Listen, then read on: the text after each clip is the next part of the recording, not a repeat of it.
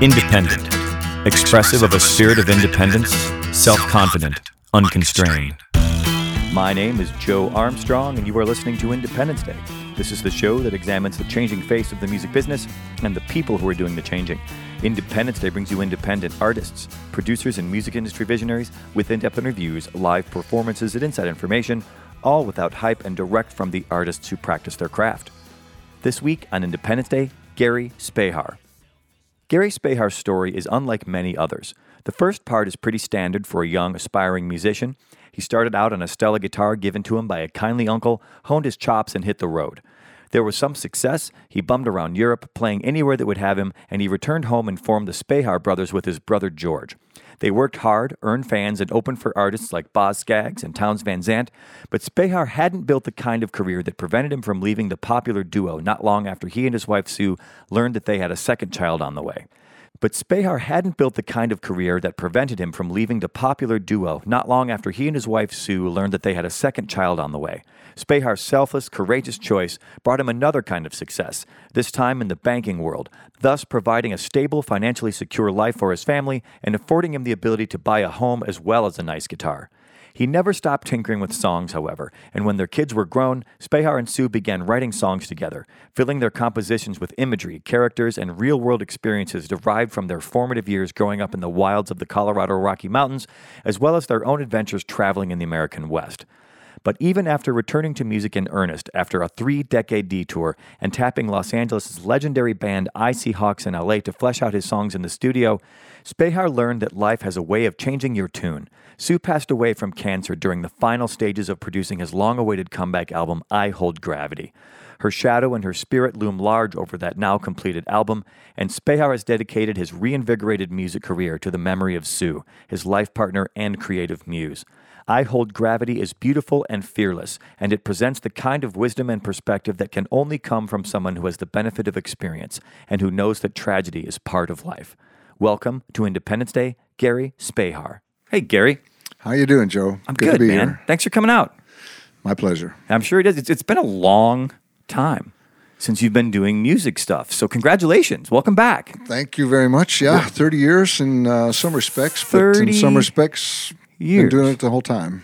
It's funny. I mean, I myself kind of stepped away from music a little bit. I never stopped writing at home, never stopped playing, never stopped like dreaming of my next gu- guitar pedal purchase or tinkering with songs. But there comes a time in your life sometimes when you you kind of have to step away for any number of reasons. For me, it was like when my last band exploded like a supernova, and you know uh, I'd been dating a member of the band, and then that collapsed, and then different players moved to different parts of the country, and everybody just had to go their own separate ways. Like I just I just couldn't do it for a while. For me, it was when my family exploded like a supernova. Yeah. So my second daughter, Christine, was born, uh, and I, my wife was supporting us. Basically, I had a very going and blowing music career, but it wasn't Yeah. making any money. So, uh, made the jump into a day well, job. Well, take and- me back like to that time a little bit when you're when you're you know you were because you had a music career like you just said like you were kind of making a somewhat of a living at it like and you Oh, were yeah. an unknown person you're out touring and writing songs No, my brother George and I had a. Uh, we started out as a acoustic duo, uh, always songwriters. Uh, worked out great parts. Had that sibling thing going where the the just a magic blend of your Yeah. So straight out of the box, we we got great gigs, and we you know we. We worked our parts and everything out, even though we weren't great players. So we sounded a lot better than we were, and we uh, we we did really well. You know, we very early on we were opening for John Fahey and Sylvia, just uh, probably the first two, three, four gigs that we did. Then we uh, hooked into in the scene in Denver that day and age was is back in the '70s. So I'm talking early '70s, mid '70s. Was a great singer songwriter folk scene going on, Yeah. and one of the some great venues. The Oxford Hotel in Denver was just legendary. So there we opened for Townes Van Zandt and Bill and Bonnie Hearne and uh, played with Michael Murphy and some of those people, and it was just a golden golden era for that sort of thing. so you're one of the few people I can say I know that have so you must did you meet Townes because like in some circles that would make you like an anointed saint just Townes the fact that you stood in the sure. same room with him Yeah, I have a nice, neat little poster from the Oxford. It says uh, lots of lots of uh, requests for both these acts: Townes Van Zandt and George Yeah. and Gary Spehar. So Yeah, that man draws a lot of water in singer. Like anyone who knows their way around a song Yeah. knows the name Townes Van Zandt. Um, eccentric man, as I understand it. He was. He was always quirky, but uh, Yeah. and, but you know he had that great way with uh, lyrics, and it Yeah. just his his mannerisms on stage, the way he presented himself, it was just always so like you're in the middle of a living room, but really freaking solid. You know, no nothing crazy going on in the guitar and anything, but Yeah. just the storytelling was you know just totally enthralled you. Yeah, he elevated. You know, songwriting for some people isn't really a thing. Like songs are the thing that they do when they're playing, right? Or it's just a set of chords because they have to play something, so that they kind of come up with songs. But like that guy, you know, and a handful of others too, uh, elevated it to high art. They created, they eked out like a whole new thing, and it was around that era. You know, it was like when James Taylor got signed, and like all that that singer songwriter thing started to happen in the early '70s. So you were part of that. Yeah, and it's uh, you know, for me, I mean, I like to think of myself in that way too. It's it's something that I do because it's uh, I just cannot not do it, Yeah, and it's my way. It's my religion. It's my way of addressing Yeah. those things in life that we need to all address as human beings that Yeah. we sometimes don't. So. You know, Yeah.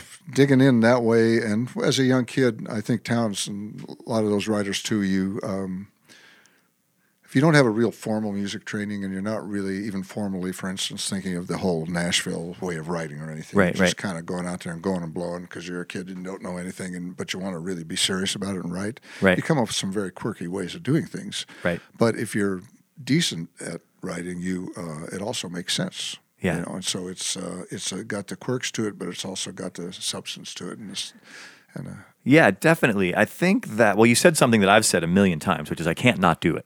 Yeah. It's like a compulsion. You know, like I have a friend who sells very expensive stereo equipment. He works for McIntosh these days with the blue VU meters. Uh-huh. Everybody knows what McIntosh is, right? And he's been, I've known him since college, and he's been selling high end stereo equipment since college, and he keeps busting my chops constantly. Joe, I need to get you a better stereo.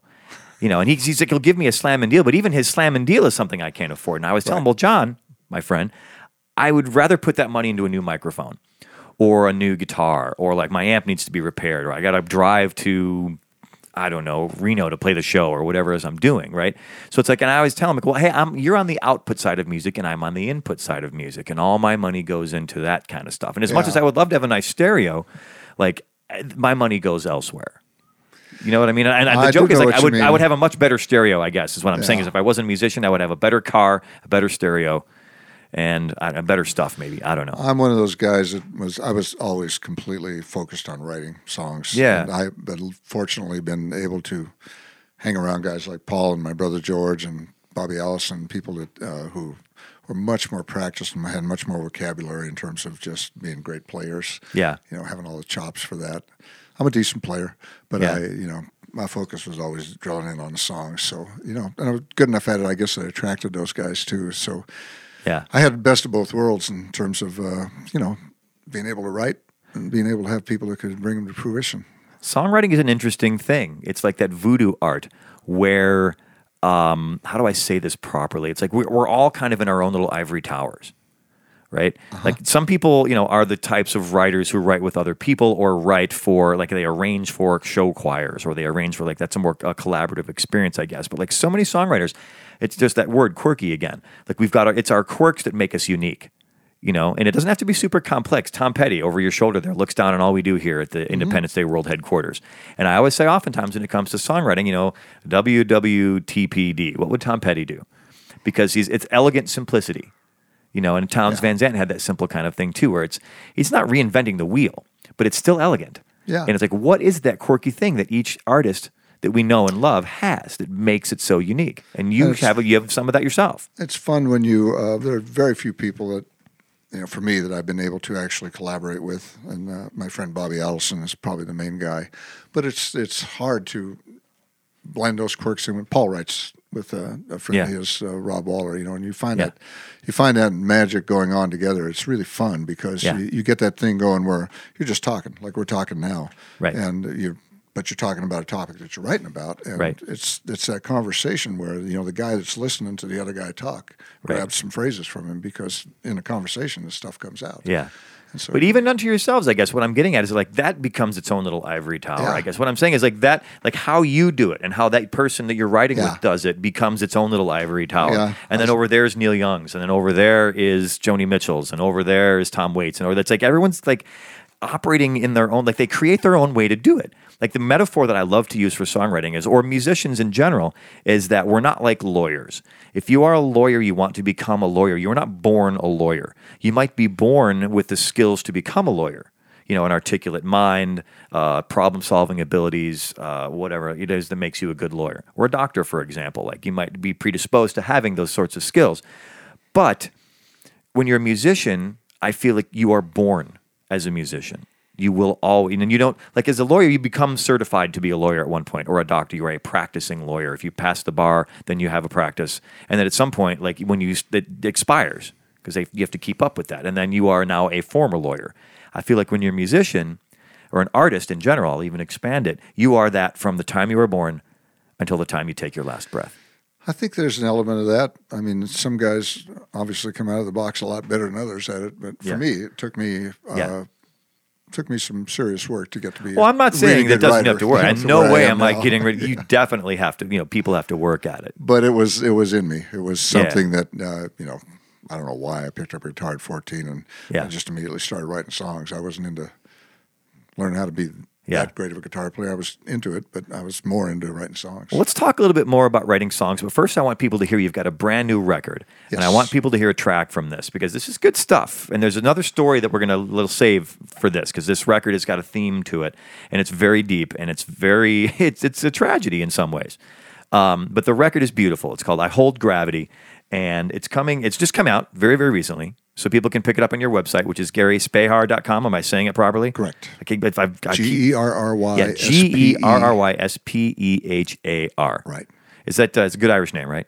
That's a good Irish name. Good Yugoslavian name. actually. Exactly. It's my little joke. So, and there's someone else in the room here. We've mentioned him twice, but we're going to hold out to see who it is when we come back from playing this song. So, there's someone here. He's also important to this story, and I've let on that he's a he. So, first, this is Gary Spehar. His is a song, the title track from his record, "I Hold Gravity" on Independence Day.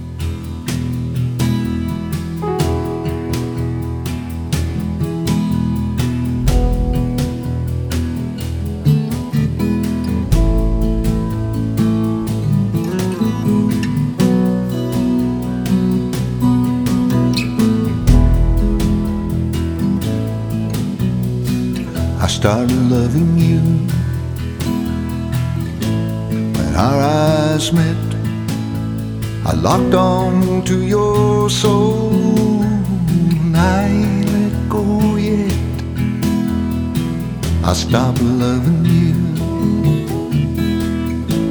I leave your side when you see the moon.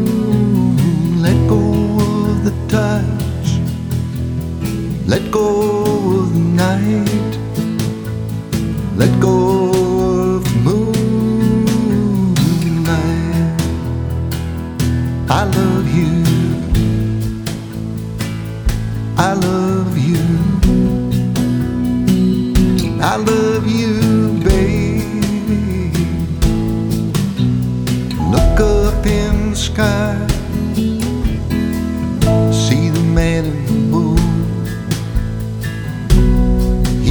Holds gravity. He calls a tune. And the oceans dance into the night until he turns out light. So tell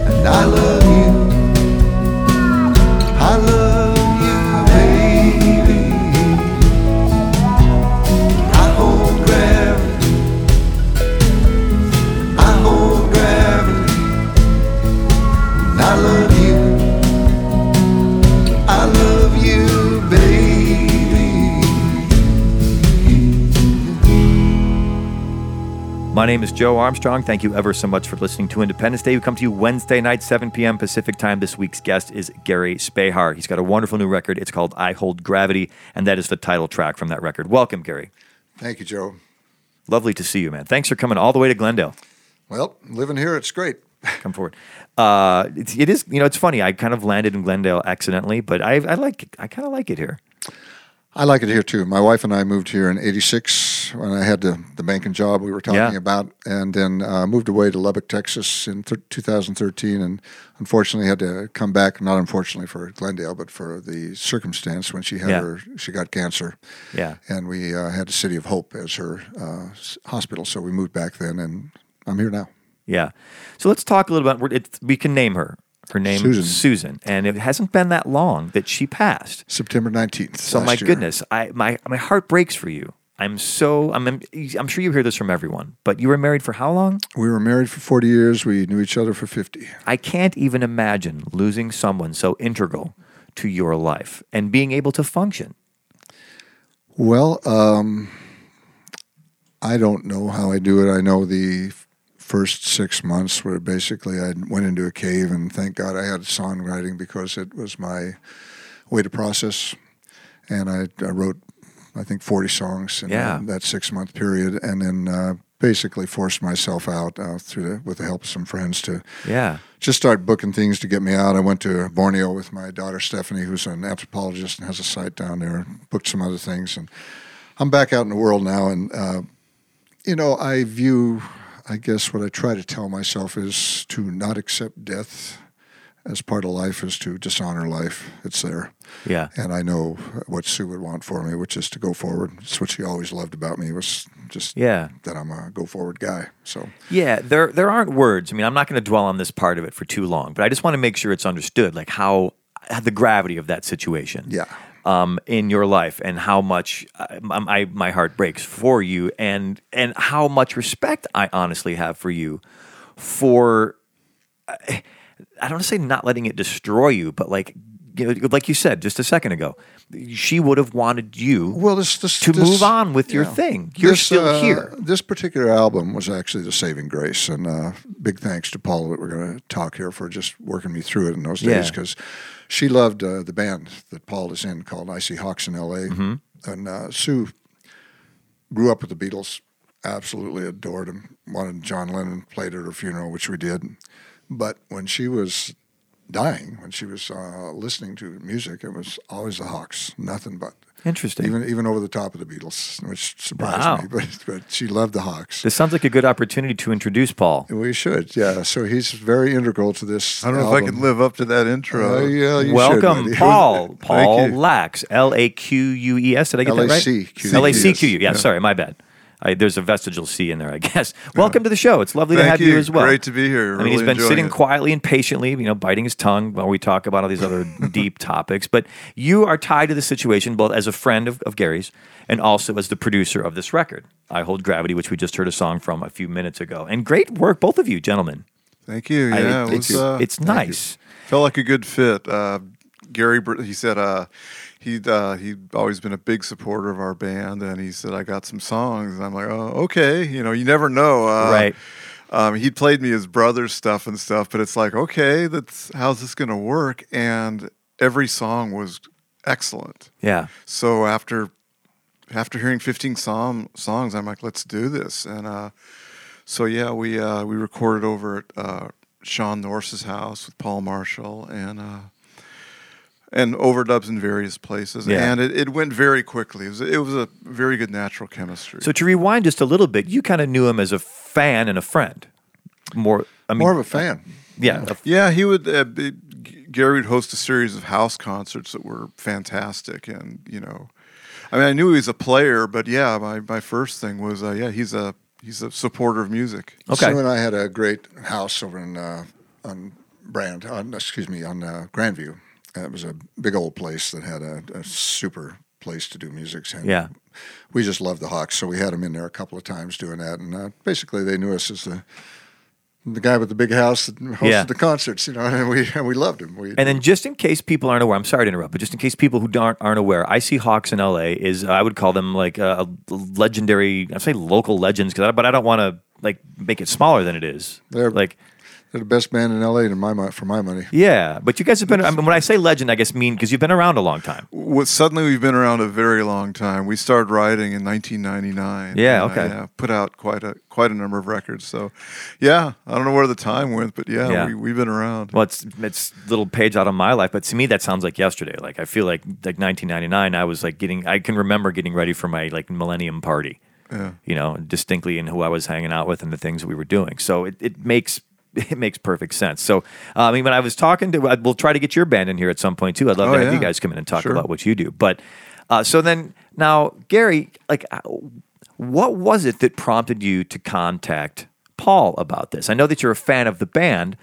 But there's a million people. There's a million ways you could do this. You could do this on your own. Why it. them? I've done it. Uh, I've done the Nashville thing. I, I, you know, over the years, I went down there and did all of that. But I'm telling you, the for my money, listening to the Hawks, it's it's the most. They probably have seven, eight records out now, and it, it's the most consistently well written bunch of material that um, anybody that I know. So, super fan of the way they performed, super fan of the way they wrote, all of that sort of stuff. Great players. So, uh, you know, it was my ideal situation. And I kind of knew him and was able to twist Paul's arm into jumping on board. And then, you know, for me too, being the guy who hadn't really been out there performing or, Right. or getting myself out in the world for 30 years.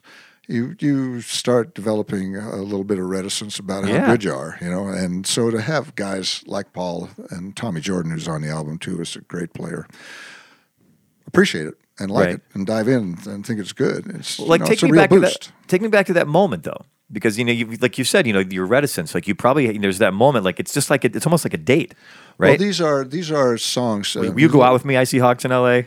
No, the backstory here is that uh, Sue and I sold a house that he's talking about in 2013, moved down to Lubbock, Texas, and it was for some business I was doing down there.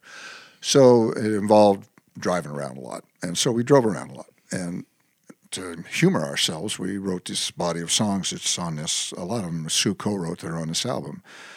So when she was fast forward now for two years later, three years later, when she was we were diagnosed with cancer, I wanted to get this out as a tribute to her more than anything. So that was the impetus for me getting uh, this body of songs out as a uh, as a concept album of know, Right. our travels, and so that drove it. And then I enlisted Paul, and he d- dove in. And uh, April, I think, of 2016 is when we Okay. really started. And Not so long ago. not so long ago, and we kicked it out. It went, went three or four days of tracking with uh, Shawn Nourse and and and Paul and Paul Marshall, and got that uh, bass drums acoustic thing down, and then took it into my home studio and Paul's home studio. Did a lot of overdubs. Had it pretty much ready to go by September. Sue got to hear a lot of it, you know, and she loved it. She was just thrilled that you know, I was doing Yeah. something again, and that I was doing it with the Hawks was a super bonus. Yeah. And then, uh, so before she died before it was finished, but she got to hear it all. But not too far. It was pretty close, right? The record was almost it was finished. it was done to the point where uh, we didn't have it mixed with a, with a really good mixer. I was doing a lot of the mixing myself at home, so yes, all the parts were there. Everything was put together. It wasn't uh, done to the point that you're hearing it now Yeah. in terms of the the Yeah. snappiness to it. But yes, she heard it Well. I mean, what a wonderful gift as a send off from Oh, like this plane of existence. And she You loved know, I, I, than- I couldn't think of anything better than like if if I could share something artistic with my partner uh, and have her be an integral part of making it, and then we can't. We don't choose when we go exactly. I mean, most people. I mean, I suppose you can take care of it yourself, but most people don't really get to choose. We it, any kind of any number of things can befall us, and that's the end. But it's the only guarantee for all of us. So, looking into that and like, in, a way, she didn't choose it, but like sending her off in that way is special beyond words. Well, for us in particular, because when we were married, she she's an artist. She's a great artist. You look at the cover art on the on this album. There's a it's all her. Those are a Mm-hmm. couple of paintings that she did of, of me and her when we were kids, and they're you know they're about six feet by six feet. They're huge things. Oh, cool. And she's done a bunch. And so I wanted that on here too. And for us in particular, when we were married, our um, our announcement was a piece of art she did that's on the album that has a, a, a guitar and a paintbrush below it because that's what we were. We were artists. Yeah. The kids all grown up now. We were both, before she found out she had cancer, we were both delving back into our artistic careers. And she, she was too. So Yeah. this was a kind of a neat moment for us to um, to do that. So she was thrilled that I was doing music again. Yeah. and just beyond thrilled. So Well, I mean, it's. I guess the the best stories have sadness in them. You know, like all like people. My I have a friend who like he he says I like sad bastard music, and I am. It's true. I do like sad bastard music, but I think it's because that that depth to me, or there there's something you can't. I love happiness. I love being happy, and you know, and and jovial and all those kinds of things. But there's like. It's hard for me, harder for me to like a happy song than it is for me to like a sad song. it's the human condition. It's the You human have to deal with condition. it, like yeah. we don't happiness is what we kind of all strive for, but we there's nothing to complain about. And since complaining is a hobby, we got to have sad songs, right? Yeah. All right. So you guys are here with some instruments. You've got beautiful old guitars. I want you to play a live song for us, and we're going to share this with our listening audience. They're going to dig it. Uh, and this first song, I think it's called. Where is this? Into the Mystic, I think. Exactly. That's exactly Right. right. So this is uh, this is on the new record, It is on the new record. and this is not a cover of the Van Morrison song of the same name. This It is is your not. very own version. my uh, my song. It is uh, basically a rite of passage song. It's uh, I grew up on a farming and ranching in Colorado. I was 13. My dad died, and my uncle Will took me under his wing, and I started working on his ranch. And uh, when I decided to do music and leave, um, he couldn't understand it. He was, Yeah. he was- I can remember the moment. He was driving up a rich, uh, a ditch bank, stopped his truck, sat there, and we talked. And he was going, "How how could you leave this?" I got everything I need right it here. It was my calling to do it, though, and so Yeah. that's what this song is about. It's about uh, your rite of passage, heading out on your own thing. All right. So this is Gary Spehar along with Paul Lacques. This is the song Into the Mystic on Independence Day.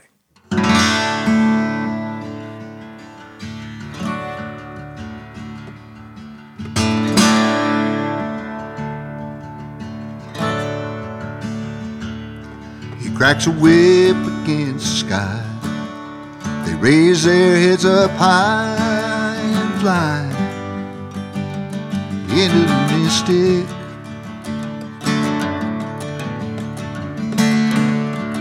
They ride the ditch banks, give thanks and sing into the mystic.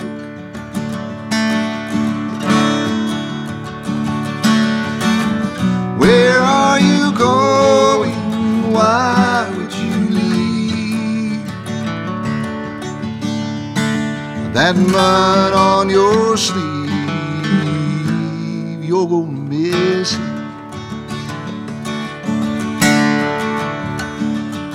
He puts a saddle on the ground, surrenders to the sound he found in the mystic.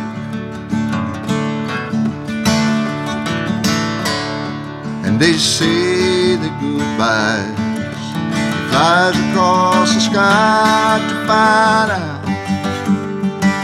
in misty.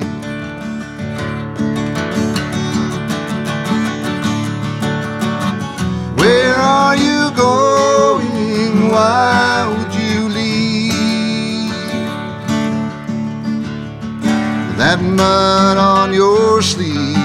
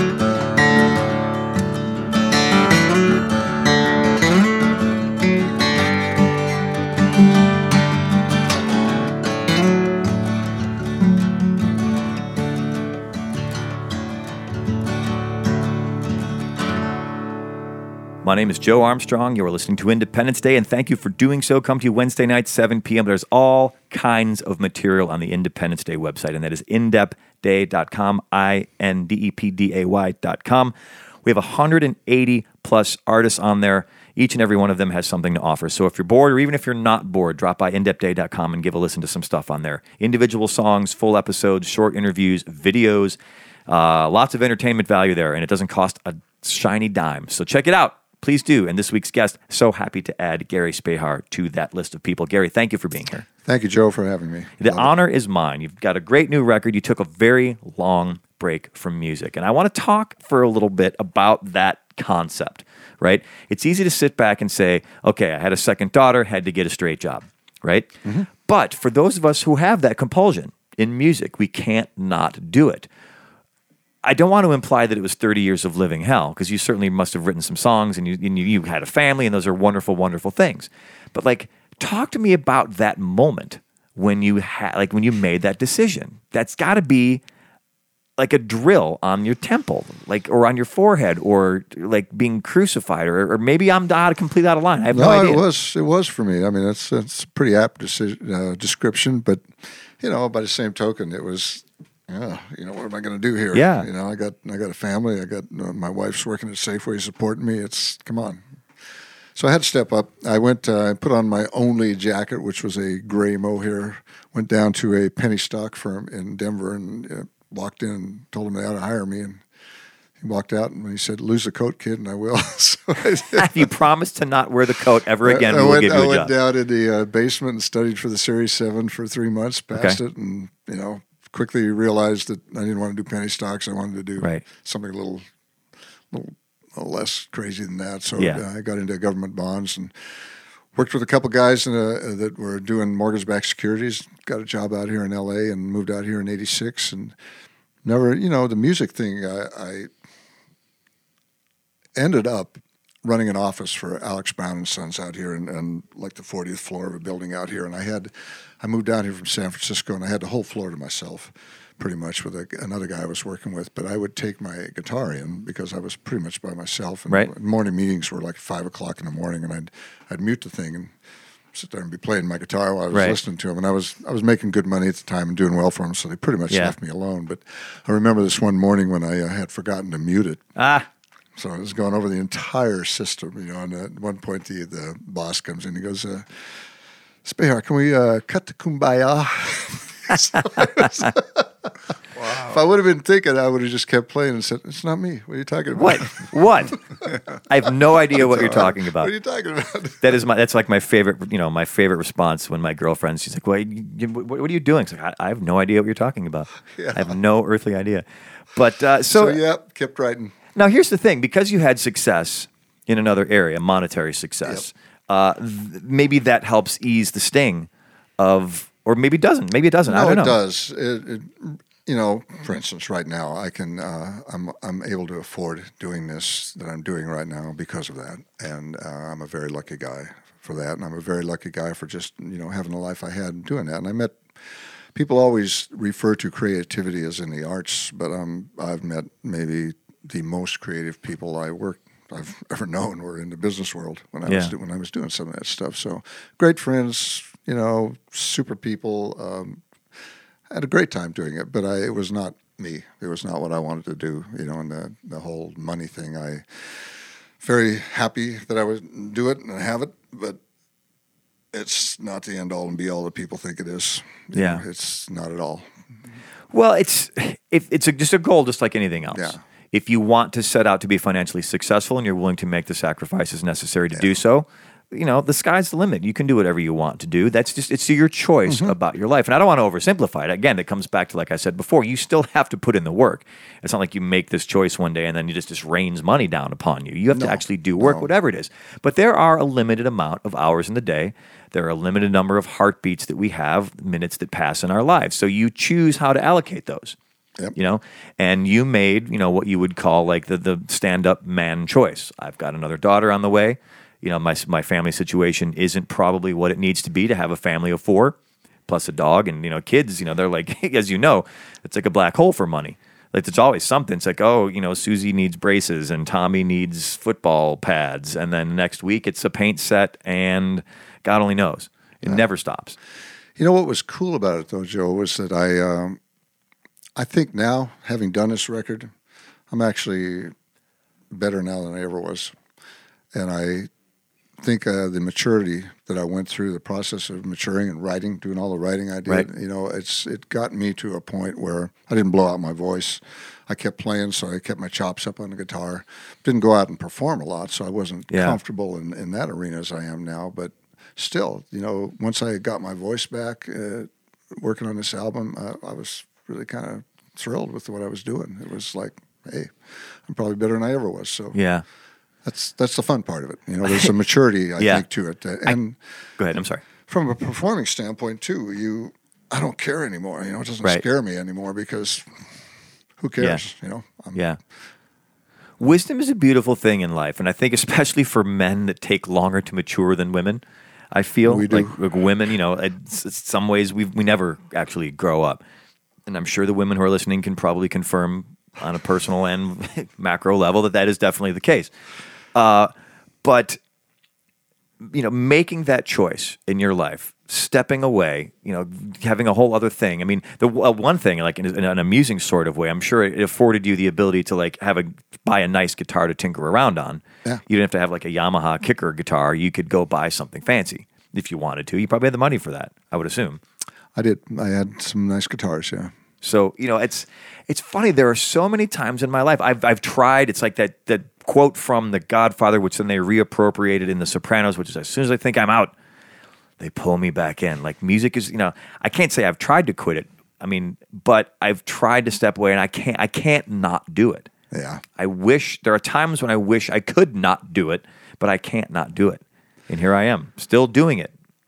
Well, you it's, get- you know, it's your statement. It's my statement. That's what I want to do in my life. So we all, I'm, I'm amazed sometimes Yeah. at the different things people get into, and, and you can't, you know, place one above the other. Really, Yeah. people get into them. And, and if you love it, like one thing you got to get out of the way, and Paul, you can speak to this as well. Like I, you have to get out of the way right away. Is as you get older, if you love doing music and you're still going to do music, like there's that whole like Craigslist thing. Like when I moved to Los Angeles, I was in my early 30s, I think, and I was looking for a band. So you go on Craigslist, which is a thing that didn't exist back then. And back then it was like a sheet of paper at the music store with those little tear off tabs at the bottom.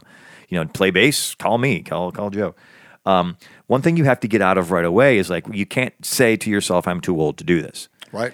because it's a young man's game. And then those Craigslist ads back then, even back then, it said like, you know, no one over 25 or no one over 30, you know, and it's like, you know, all of you people, you know, and sure, this maybe comes from an older guy's perspective. It's like you are showing your own lack of wisdom or you are showing your own, those people, I mean. I don't know where that stuff comes from. You know, it's, uh, I don't know where it comes from in this country that we don't respect our grandparents. Yeah. know, it's give me a break. You know, there, there is Yeah. a, there is a thing to wisdom, and there is a thing to growing and maturing that, that matters. And Yeah. That's uh, another thing that I grew into. Is you know, I had that fear starting this album about Yeah. hey, I'm an old guy. Yeah. What the hell am I doing this for? But Right. you know, doing it now and having done it, it's like hey, I got something to say, and Right. and it may be you know there's there's there's there's a reason for this.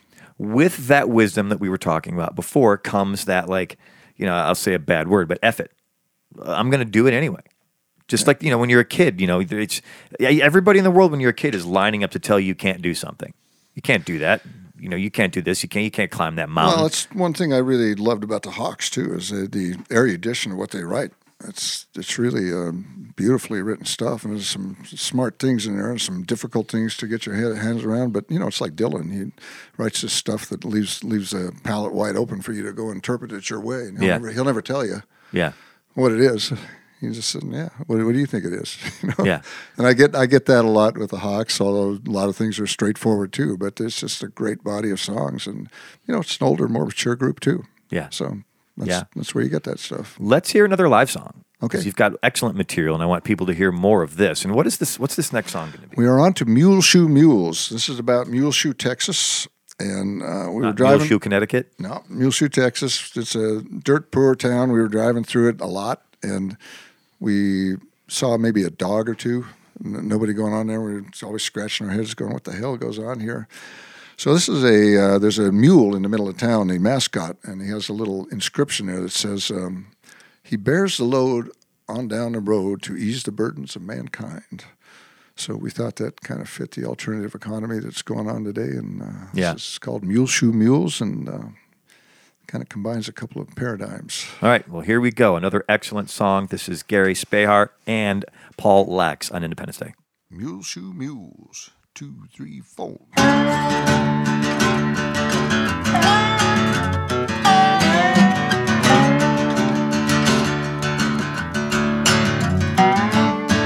Hey, maybe last summer, maybe 4th of July. Talking to Junior at the fry. Rain wasn't falling, cotton was down. Folks were hurting all over town. But Junior had a crop doing just fine up in California where they grow that wine. Said me and the missus wanna help him out. Could forget about this burning ground. Sitting on the lights, blue dream has angel tangerine. Rolling down the interstate, packing that fuel. You'll be a couple of mules, shoe mules.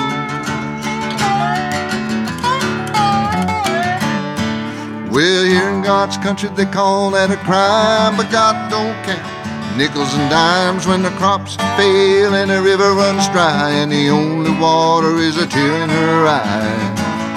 Down at the Cowboy Fellowship Thursday night, I had a revelation, a glorious sight. Loud and clear, his message came through. You gotta start packing, boy, that's what mules do. Oh, northern lights, blue dream, Hell's Angel, tangerine. Rolling down the interstate, packing that fuel. You're just a couple of mules, shoe mules.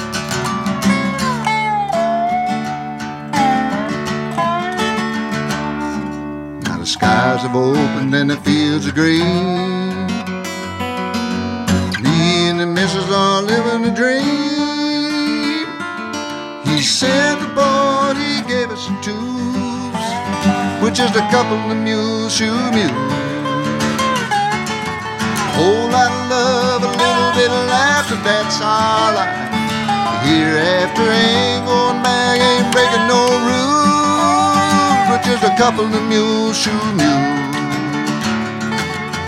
Northern lights, blue dream, Hell's Angel, tangerine, rolling down interstate, packing that fuel, yeah, with just a couple of mules, shoe mules. Well, I ain't going back, we ain't breaking no rules. With just a couple of mules, shoe mules.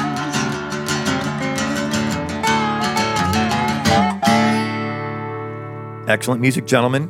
Another another hit, another uh, grand slam. I guess that remains to be seen whether you're going to make a billion dollars off of this record. But I certainly hope you do. And even if you don't, you made a wonderful artistic statement. So congratulations. Thank you very much. Welcome It's- back. I keep wanting to say welcome back to the music business. It's, it's such as it is. Things have changed a little bit. Yeah, yeah. since you've been gone. It's heartening to uh, that. You know, I'm getting that welcome back and a lot of reviews out of Europe right now. Yeah. a lot of airplay in Europe and a lot of great reviews coming out of there, and it's really heartening. Tell me real quick, like things have changed, like from your perspective. Like I can see how it's changed. I've kind of been in it, you know. But you know, the last time you made a record, you couldn't record. There wasn't a computer to record on, really. I mean, no, I did all reel to reel stuff. Uh, It was all reel to reel, and you know, you you actually had to have physical pieces of gear. If you wanted a compressor, and then you wanted another compressor, you had to have two compressors. oh yeah, You know, this is like nerdery about recording technology, but it's very, very different now.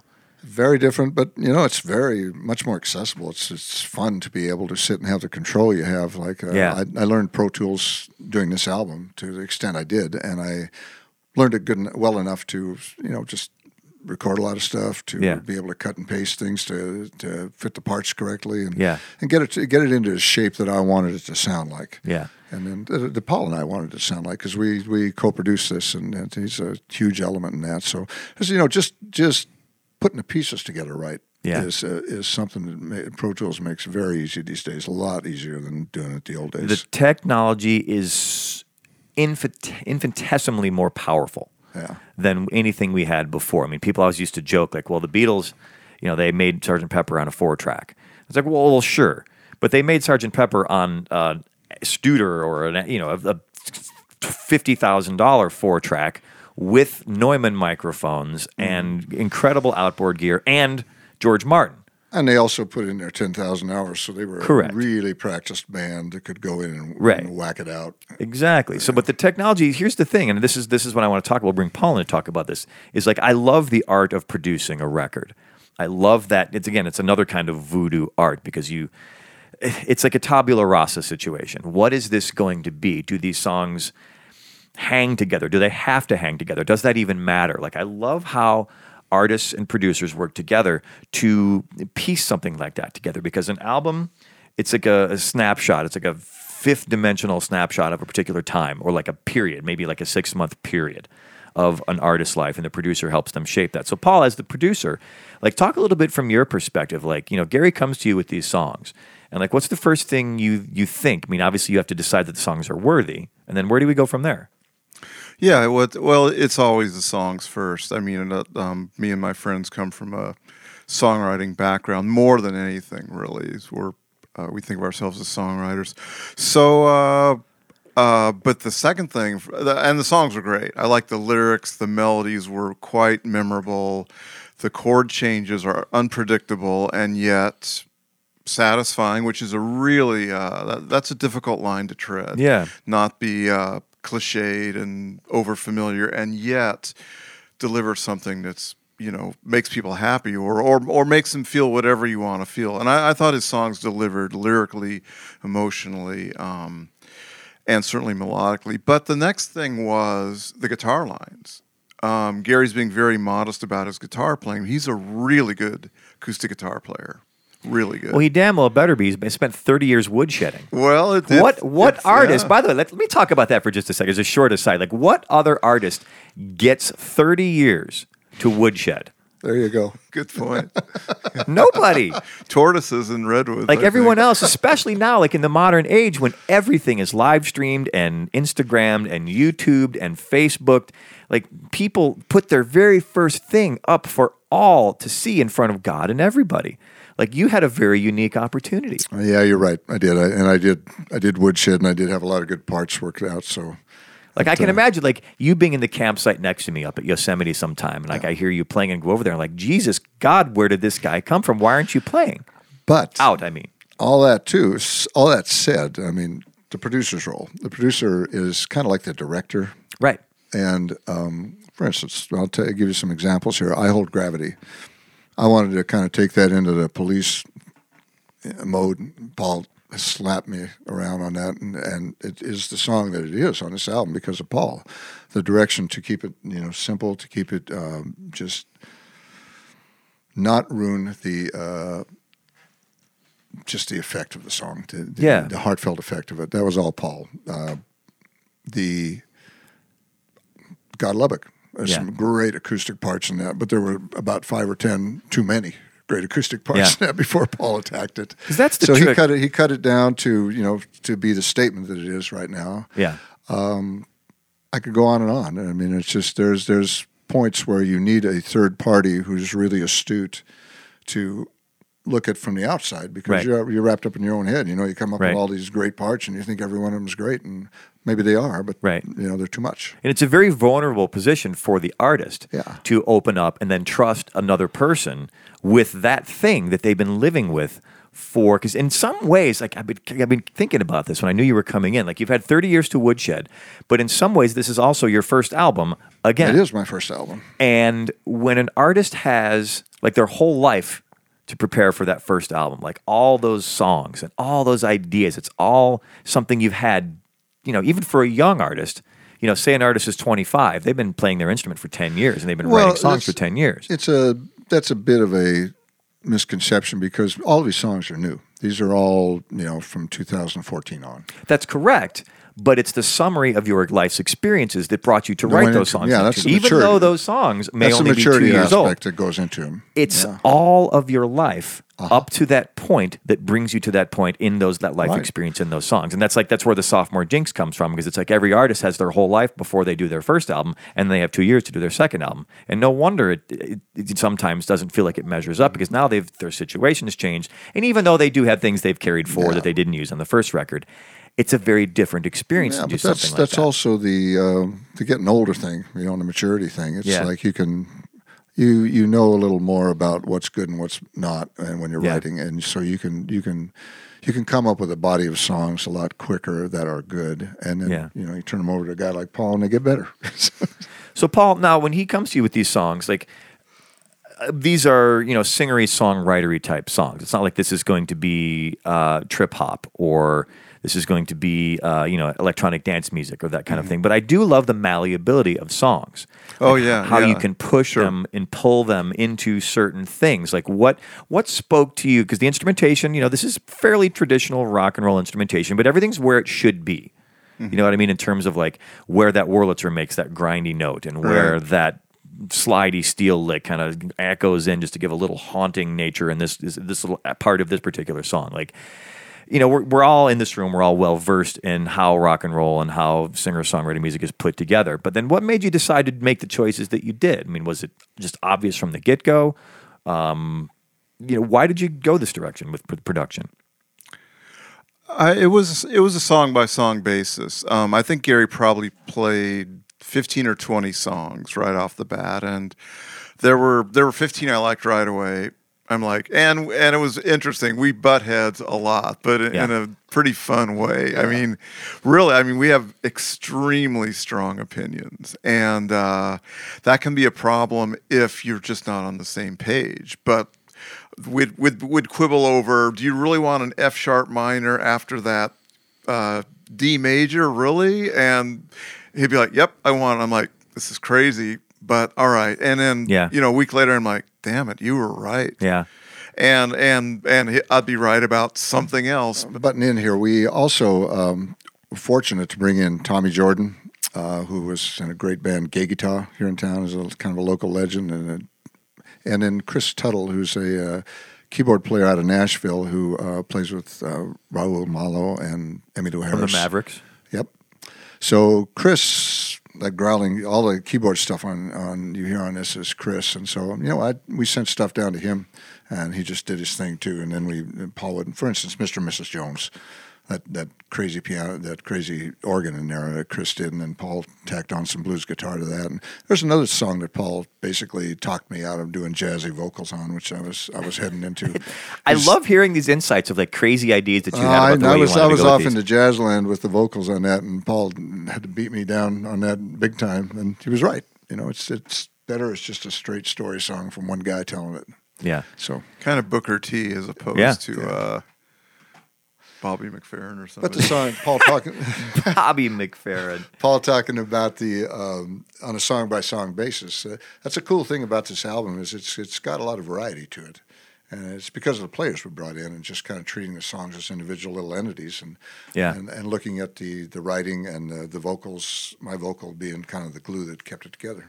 Uh, Yeah, and that, and that, that reminds me of something I wanted to say about uh, Tommy and Chris and the Hawks that backed. Uh, it really is for me. Producing is pick the right players, let them do, and you sort of you know what they play like. I've played with these guys so much. Um, I know to a certain degree how they're going to sound and what they can also do if you ask them to do it and what they're going to come up with on their own. And it's producing is much easier than you think if you just kind of keep your mouth shut. Let them play, let the song develop. Make a suggestion when it's really not going the right way. And I had to do that. We, we cut all the songs in three days. I mean, Paul Marshall and Shawn Nourse and Gary cut live, acoustic guitar, drums, and bass live, and just blazed through them. We really did have 15 keepers in three days.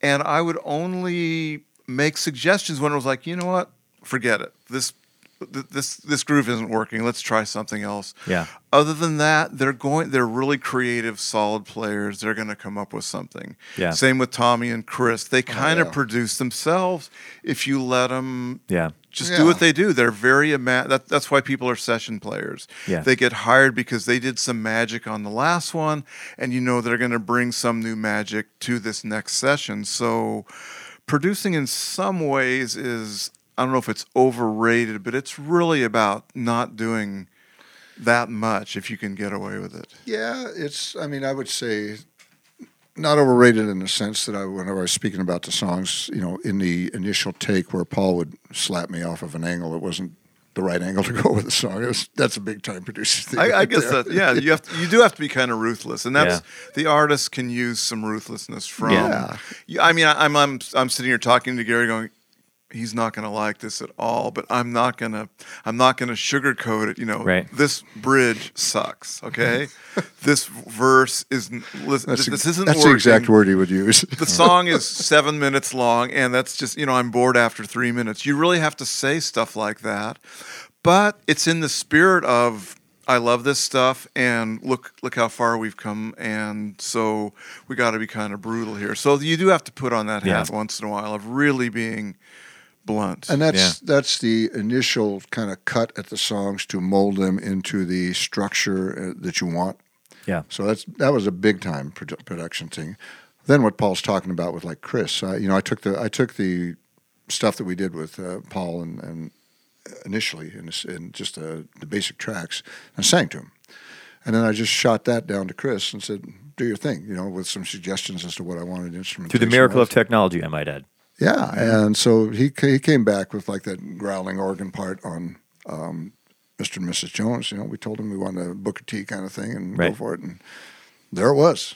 Yeah. And then you could take that and hand it over to Paul, and he could. Uh, I didn't, yeah, at that point, it's like my job is to go. Oh wow, that sounds great. Oh wow, that sounds great. same with Tommy's stuff, and uh, and same with uh, the guy who mixed it, Alfonso Rodenas, who's we were uh, incredibly lucky to get this guy. He's won five Grammys, and uh, he's a fan. He really he's a you know does his own kind of roots music thing. He's very much in the LA scene, and he just jumped on board with Yeah. great and same thing he sends us a mix and like oh shoot Yeah. that's pretty much it Yeah. you, you you get the right person on board and you're basically just saying yes to a lot of stuff very- You left the bagpipes off. Why did you leave the bagpipes off? we did leave the bagpipes off Uh, the funny thing, like the whole when, when like I love hearing people talking about that studio thing, having produced records myself and having you know made records myself, is the like the jokes, like the ruthless jokes. Like the, my favorite one out of our our one session was uh, that sounds great. You should save that for your solo album. Yeah. That particular part a or that, that one, guitar. yeah. Ah, yeah, it's, I, I love that part. You know, that's so good. You should save that for your solo record.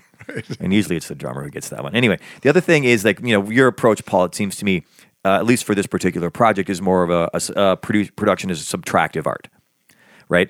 It's it's what not what you're adding, it's what you're not adding or what you're taking away. In other Yeah, words, it's a big it's a it's yeah subtracting is is probably half it with a different i mean gary has lots of ideas i mean it's kind of frightening he's we're starting his next record in a week and he's got tons of it's it's for me it's like sort of holding the tornado at bay and like Yeah. wait a minute uh, Yeah. let's uh with another artist maybe they're not as prolific maybe there's not 30 Right. ideas per song and so it's not subtractive it's like well It's additive. there's really not that much going on here Th in this particular case there was such a richness of Yeah. and it continues to be there's so many ideas that it really is okay what's the song about and how do we get to that and what what yeah what do we remove to Yeah. To bring make it the shine bring through. the song Yeah. forward Yeah, there's that example. This is the last stupid story I'm going to tell.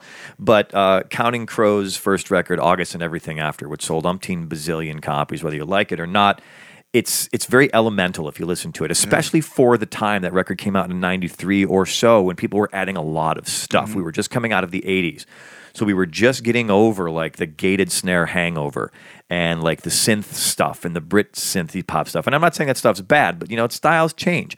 And T Bone Burnett, as the producer for that record, like these, uh-huh. you know, they were younger players who had kind of come out of that era. And I'm not saying that Counting Crows were going to be an EDM band, but the way I understand that he did the production on that record is that he would leave them alone.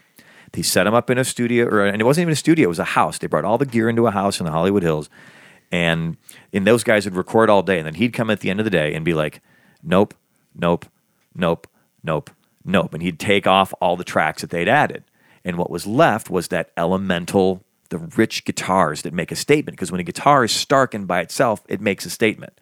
It's not washed out by 15 other guitar parts. Or when that Hammond part comes in and as a thing, it's not just a pad, you know, just to fill out the sound. It's actually a, a orchestrated part if you take that stuff away. And to have the courage to take things away, I think is like it's like double courage. Or extra double plus courage, if we're going to use the Orwell speak or whatever they call that, right? It's double plus good. I don't know. I, I, I, I have a lot of respect that, for that. Uh, what Paul's talking about with the songs up front, uh, as a, a guy listening to these songs from the outside and, and being a great songwriter himself, he's he's got that ear and that sense about it. So Yeah. that's a great thing to bring in up front. Yeah. and then as you paste all these great players on, and then you go at the end and you're trying to put all the uh, pieces together, right? It's the same thing. You know, you you end up subtracting a lot to Yeah. just make the actual really hooky parts shine. yeah. So you have to know. Ah, God, look, what's was I think it, maybe it was even Don Henley who said that. It's like it's like sculpting, and maybe he didn't say it, but like it, you're just taking away what shouldn't be there. Like i within that rock or piece of wood or piece of plaster is the thing. It's already there. All you're doing is taking away what shouldn't be there, and like and that's the skill of a good producer and to an extent, a good artist is to know when that point is. You know, back in the day, it was like no one to like a painter. The metaphor is no one to put down the brush. It's all there now. And with a now, it's kind of not the metaphor kind of holds up, but it's not nearly as romantic. It's like you need to know when to let go of the mouse because that's what you're doing all this with the mouse. And it's like, okay, now it's it's actually done. Don't do anything else. Don't add anything else. We've taken away enough, and there's enough there, and all the stuff that needs to shine is shining in the right places. Anyway, Put down, put down the mouse. That's a Yeah. good motto. let go of the mouse. That's my thing.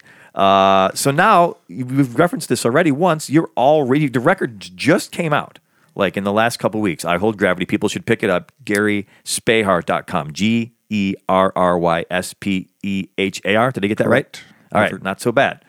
Uh, I can function as an adult. I have opposable thumbs, large cerebrum. Ah, this, this, this species is bound to take over the universe. Uh, you've got a brand new record, just came out, but yet you're already on the horse making the next one. Yes. Uh, so we have a new commander in chief who deserves a little tweak here and there. So I'm giving him one. New record is called Bitch Heaven. Oh, that's got they've got the title for the whole record even. So this is the this is the And, title track you're going to uh, be playing. It's it's commentary. On, you know, it's a protest album. Yeah. what it is. And we've got a few pointed tunes uh, pointed directly at our new commander in chief, but we've also got a lot of tunes on there that are just more topical about issues that people should be thinking about: war, Yeah. global warming, some of those things, taken from the perspective of you know a guy like me who has kids wants to write about it. Yeah. So um, I think there's some depth there. I think there's some good uh, insight. I think there's some good humor, Yeah. uh, and that's our next album. It's called Bitch Heaven. The tune we're going to hear is actually called Bitch Heaven Two, and this is a true story. Uh, Woody Guthrie was. Uh, Living in Old Man Trump, Fred Trump's apartment building in um, New York, but it was called Beach Haven. And Woody had a tiff going with Old Man Trump about what he considered to be discrimination. And so they got into it, and Woody started calling the, the place uh, Bitch Haven, I think. And I changed that to Bitch Heaven. And this is a song about Woody and Old Man Trump. Everything that's old is new again, and I wish history didn't repeat itself. So, Gary Spehar and Paul Lacques, this is the song Bitch Heaven on Independence Day. Three, four.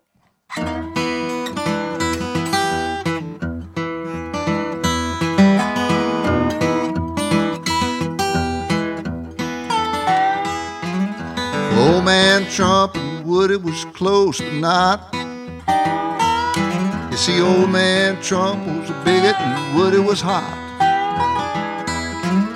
So Woody laid the wood to old man Trump, shine a little light on his real estate dump called Beach Haven or Bitch Heaven per Woody.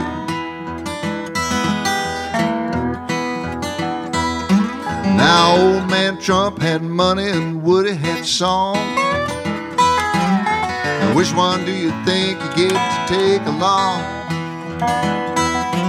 My money's on Woody in his little wood box. You can have old Trump in his bucket of pox. Yeah, I'll take a Woody. You can have old man Trump.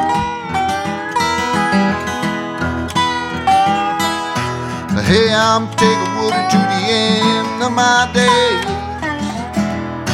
There ain't no amount of money old man Trump can pay.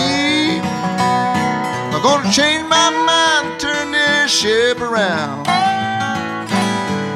I'm taking Woody, I'm back in solid ground. Yeah.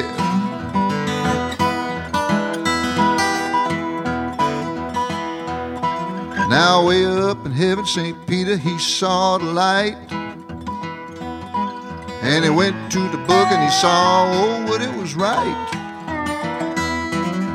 When old man Trump and Woody showed up at the pearly gate, which one do you think got in and which one the other fade?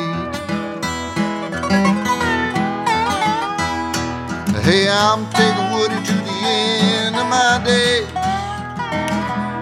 There ain't no amount of money old man Trump can pay. Yeah.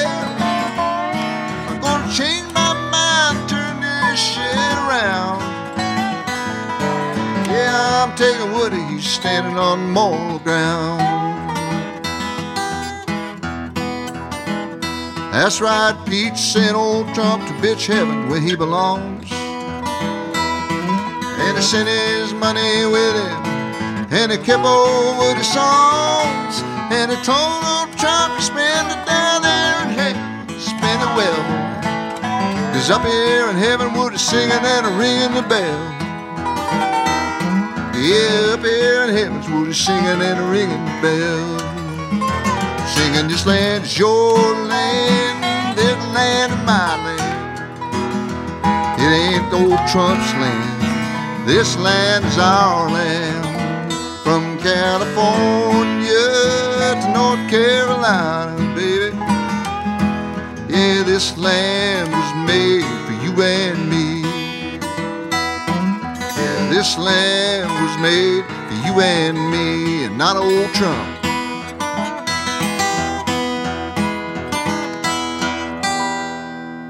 A little topical music on Independence Day, Gary Spehar and Paul Lacques. That's the song Bitch Heaven. True story about Woody Guthrie. Perhaps you've heard of him.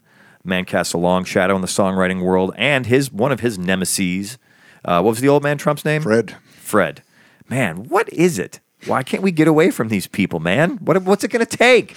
I don't know. I don't know either, but um, we're we're working on it. I don't know. And as a short aside, as a man of like somewhat means who's been successful monetarily, I can't tell you how happy I am to hear that someone who is like monetarily successful actually doesn't like the guy. Because like so in our society, it seems like the more money you get, the more conservative Yeah, you get. people think money's everything, and they think they're you know, Mr. Trump is to me the classic case of born on third thinks he hit a triple, yeah. and that's kind of what goes on with a lot of uh, money these days. Yeah. Nothing against it. I love money.